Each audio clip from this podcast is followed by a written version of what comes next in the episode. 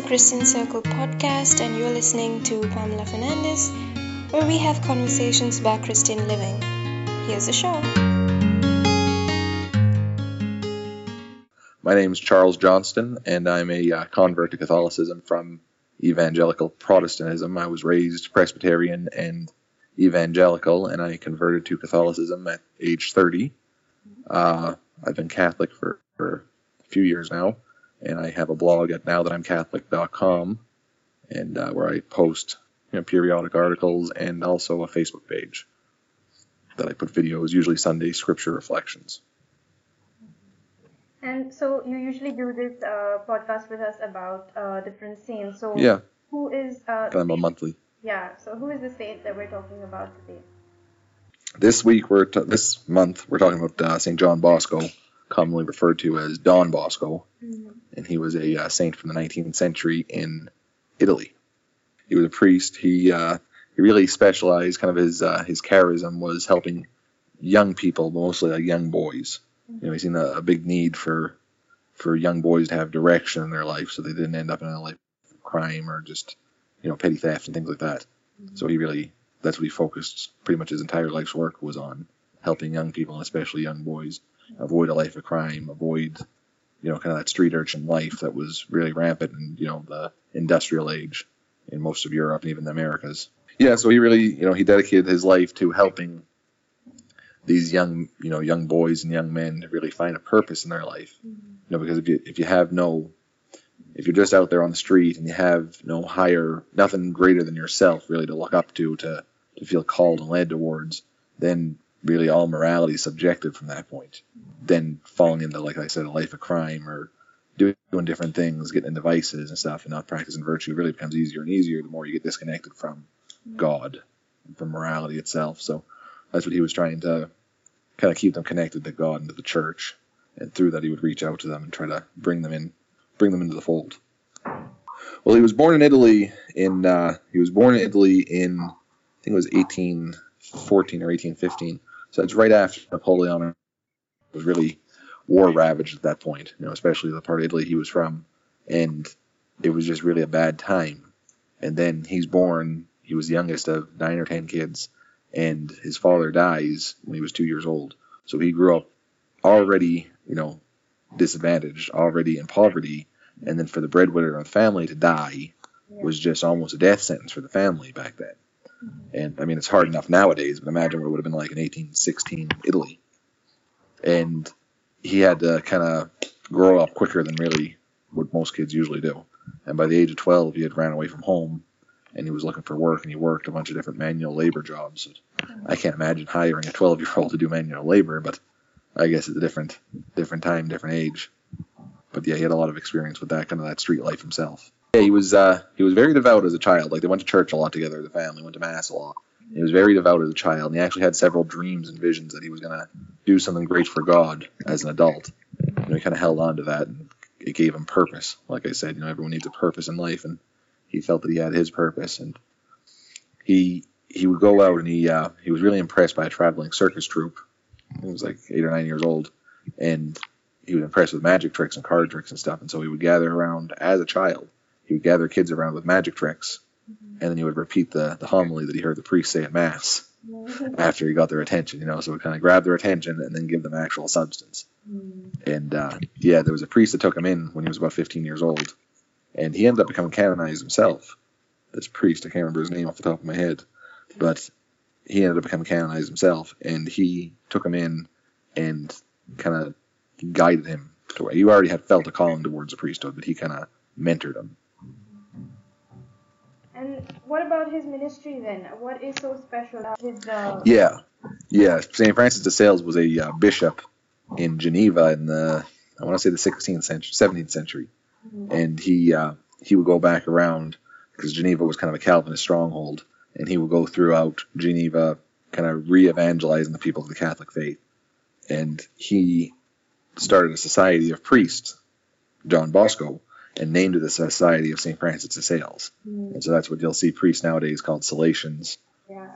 Yeah, sometimes Salesians of Don Bosco they call themselves, mm. and they, they're the society that was founded in it was 1875, mm. by Don Bosco, and their charism is really, you know, youth ministry, youth oriented. Mm-hmm. I went to a uh, I went to a conference recently in Texas, mm-hmm. a uh, kind of a parish conference, and one of the priests there was from Florida, and he was from a uh, a he was from New York originally, but he was stationed in Florida. He was a Salesian priest, and he I had never I had read about Salesians before, but I never actually met one that I knew was a Salesian. I probably met one on the street in New York as a kid and never knew it, but I met this priest and Father Steve, and Father Steve gave a talk at the con. He gave the homily at the opening mass, and it really struck me.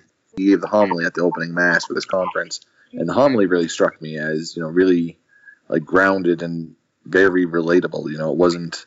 It was like it was speaking at a very common level. You know, down to earth homily, and uh, it, it really felt like it hit home with me too. It was like he was talking to me, and then I talked to a few of the guys that were there.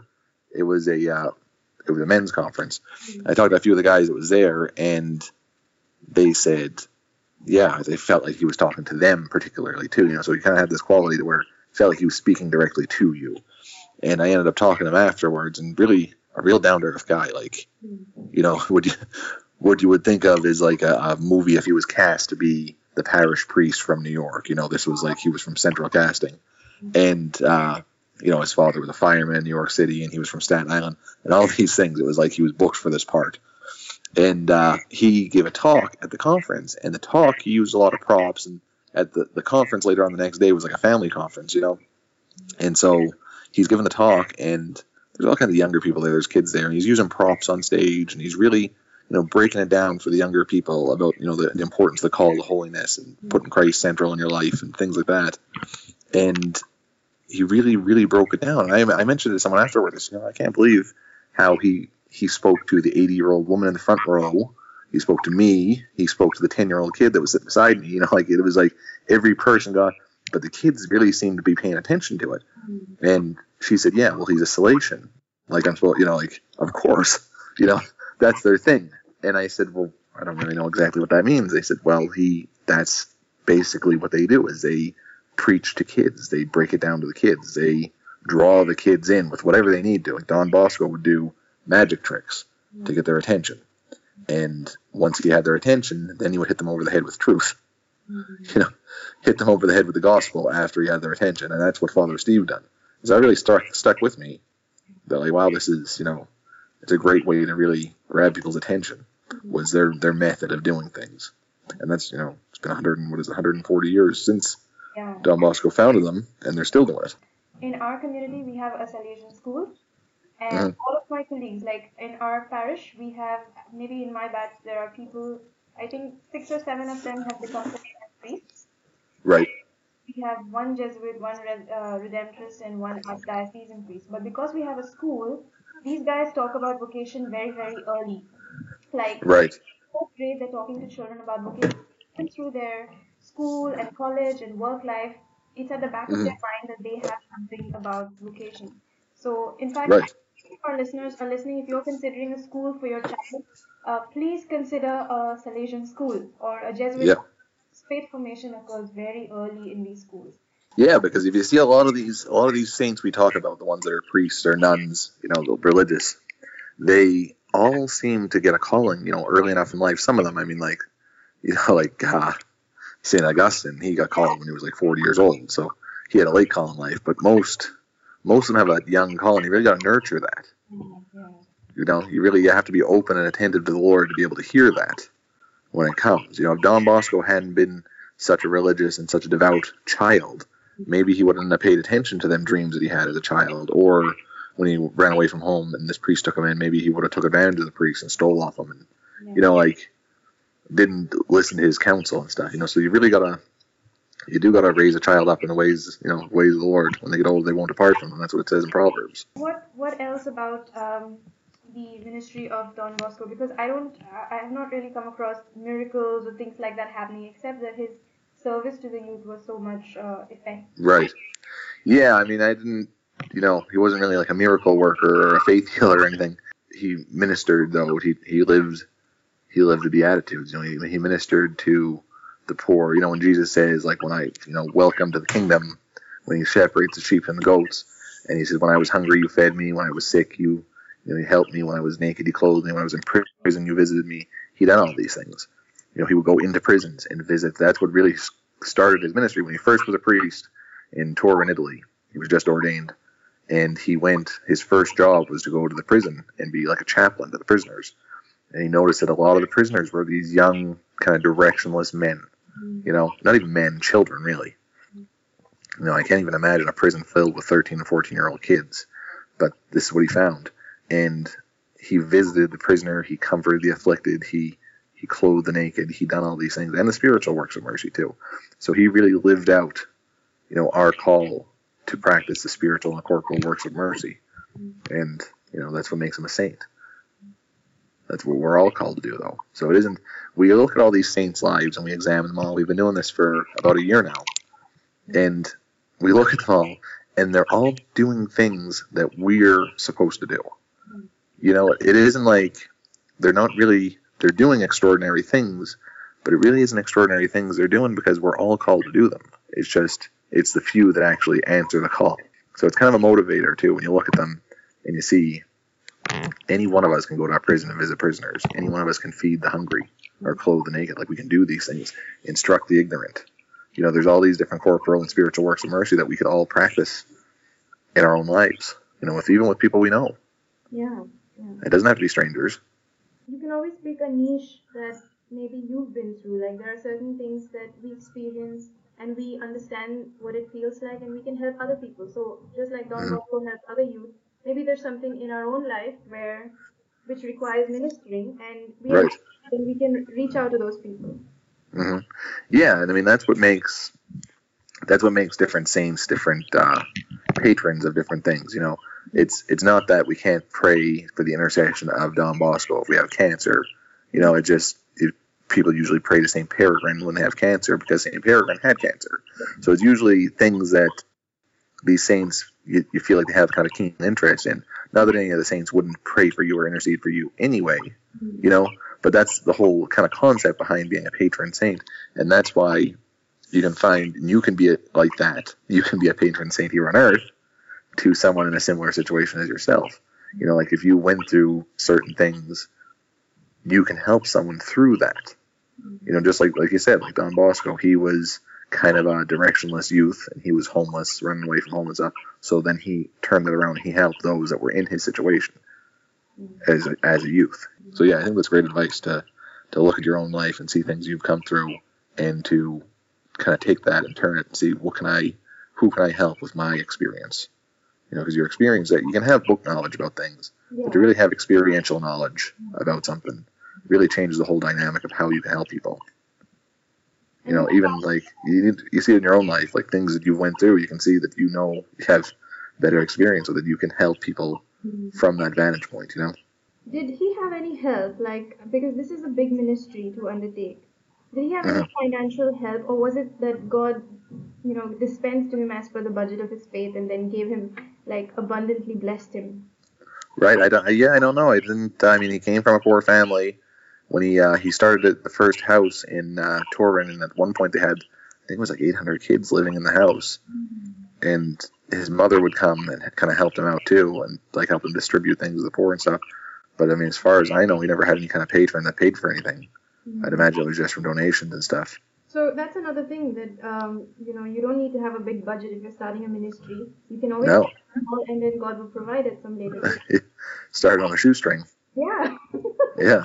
I mean, that's I. Uh, I recently joined the Knights of Columbus, okay. and and uh, it was started because you know Irish Catholics in America in the 1800s were really looked down upon, Oh, and they were they were the dock workers back east, you know, in the Northeast, mhm. and Father Michael McGivney founded this society. Really, what it was for was to provide, because dock workers, you know, was a dangerous job in the 19th century, Mhm. and this is the 1880s. I think it was started 1888, and it was if you died on the job, mm-hmm. they made sure that your family would receive back then whatever it was like 50 or 100 dollars i mm-hmm. guess it would be like a couple of thousand dollars nowadays. Mm-hmm. But your family would receive like kind of a death benefit and then make sure you got a funeral. Because a lot of people couldn't afford to bury their own family members. And so that was what the knights of columbus was founded for was to provide kind of a, a fraternal organization but also to make sure if you died, because good chance you were going to die young, being a dock worker. Mm-hmm. If you died, your family would be moderately taken care of. You know, they would at least be able to provide a funeral for you and a few hundred bucks for your kids.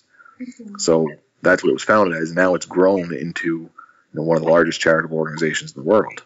Mm-hmm. The Pope called it the the strong right arm of the church. So the Knights are out there providing you know coats to homeless kids. They're out there providing all kinds of things, doing all kinds of across the country, across the world. And it started, like you said, it started in the basement of a parish church in New Haven, Connecticut. You know, so you really can, from small things, big things come. And congratulations. Oh, thank you. so, uh, what else about um, anything special about Don Bosco? What about the communications? Aren't the Salesians known for their media and communications as well? Uh, I don't know. Are they? From what I what I know of them, they're really known for uh, for youth. Youth, yeah, youth ministry. I, I don't know. I think of communications and media. I usually think of the Paulist Fathers. Mm, okay. Okay. They're very big into media, using media for evangelization. Mm. You know, it's. I heard someone who was it? Uh, I was listening to the radio the other day, Catholic Answers, Mm. and uh, one of them said that if the, you know if the internet was around back in the days of St. Paul, he would definitely be on the internet. you know, it's the greatest tool of evangelization. It's yeah. it just shows the two-edged you know sword that everything in the world is. You got the internet has enabled human traffickers and child pornographers and arms dealers, like all kinds of really the worst of humanity, you know, to really connect with each other and do things. But it's also allowed for evangelization on a scale that's never been seen before. Mm, yeah. You know, so it really is. There's light and dark to everything. But yeah, that's what the the Paulist fathers are very big into the new evangelization through new media. Uh, what about his connection with Dominic Savio? If, if you read up something on it, Yeah, he was uh, he was one of his uh, his pupils, like one of his students, and he actually wrote the biography of Dominic Salvo, Salvo, and uh, kind of pushed for his canonization. He was kind of the motivating factor behind that. I really don't know much about him personally, though. So it also goes to show that uh, he mentored others just as he was mentored, and and that's a good example for us too. That what we receive, we should be able to give out to other people as well. Mm, Pay it forward. Yeah. Yeah, d- definitely. Yeah, someone done something nice for you, do something nice for someone else. But especially in the uh, in the spiritual life, it really reminds me of there was uh, Jesus told a parable about a servant gets called in and he owed I can't remember the details, but he owed a lot of money. It was basically like two or three years' wages, Yeah. and he couldn't pay it. And the master said, "Well, I'm gonna have you thrown in the dungeon and tortured until." I don't know why that would make you want to. that would make you come up with more cash if you're in the dungeon being tortured. If you don't have it, you don't have it. But he begged him and begged him, please don't. And he said, okay. He said, you know what? I'm going to forgive you of your debt. And so he goes out and he goes to a guy that owes him Mm. basically the equivalent of like five bucks. And he says, I don't have it. And he says, you know what? He grabs him by the shirt and says, you know what? I'm going to have your wife and kids thrown in that dungeon. I'm going to have you tortured until you pay me every penny. And he, the guy begs him and pleads. The master finds out about it and calls him in and says, I forgave you a sum that was 1,000 times higher than what he owed you. And you didn't show mercy to him, so now you're being thrown in the dungeon. And it just reminds me that we have been shown the ultimate mercy. Mm. You know, we're all stained by original sin. We're all stained by personal sins we've committed. And without a savior, we're bound for hell. So we've been saved and redeemed and purchased by the blood of Christ. So we have to then go out and take this mercy we've been given and give it to others. You know, we have. It isn't just like we should. We have to. It really is. We're called to go out. This is what this is what it means to be a baptized Christian. Is to live the gospel and to take it, take what we have, and share it with others. It's good that you mentioned that. You know, this week I remember there's something that happened and I, I lost my temper and I was Mhm. saying, God, it, I, I can't believe I, I said this, but I said, God, you know, it's your job to take revenge and it's my job to pray. And Right. I had this this quote that somebody sent me, and it was it was C.S. Lewis's quote, which said, "God has forgiven the inexcusable in you, and so you Right. should forgive the inexcusable in others." And it it struck me because it was true. You know, I just been for a confession this week, and I had come out and I had said this that that God Yeah. you take revenge. So it's it's really hard in real life to to practice, but then Yeah, it is. yeah, but then God But it's a great It's a great thing, yeah. Because I, I mean, I, I try to remind myself of that too. When someone does something to me, or when I, whenever I feel like I'm holding a grudge against someone or anything like that, or Yeah. I think like I've done things. You know, it was. I mean, it's completely off topic, but I was listening to uh, the radio a few years ago. I was driving, probably about seven or eight years ago, and they were talking about uh, the death penalty Mhm. on the radio, and like it was a Christian radio. I don't think it was a Catholic station; it was just a Christian station, and said, you know, why are you like for or against the death penalty? And the host of the radio show said, well, he said, if you think about it, every one of you that's listening have committed a sin. If we were living on according to the Old Testament, Mhm. that is worthy of death. You know, because there's a bunch of death and death penalty sins in the Old Testament, and yet Christ still died for you. So how can you say someone else should die for their sin? You know, and I was like, wow, it really knocked me over the head. So it was really, and that's how I try to remind myself of that whenever I really get really angry with someone and think like, you know, what they've done to me isn't anything compared to what I've done to God because God's all holy and I've sinned against Him, and that's an un, you know, that I can't. That's an unforgivable thing to sin against the unholy, uh, all holy God. You know, that's ultimate in in a in sin, really, in like a transgression. It's an unpayable debt, and yet the debt was paid. So, how can I be mad at my brother if if this was what was done for me? You know, it really is a humbling thing when you think about it. Yeah, who am I to hold a grudge? The creator of the universe didn't hold a grudge.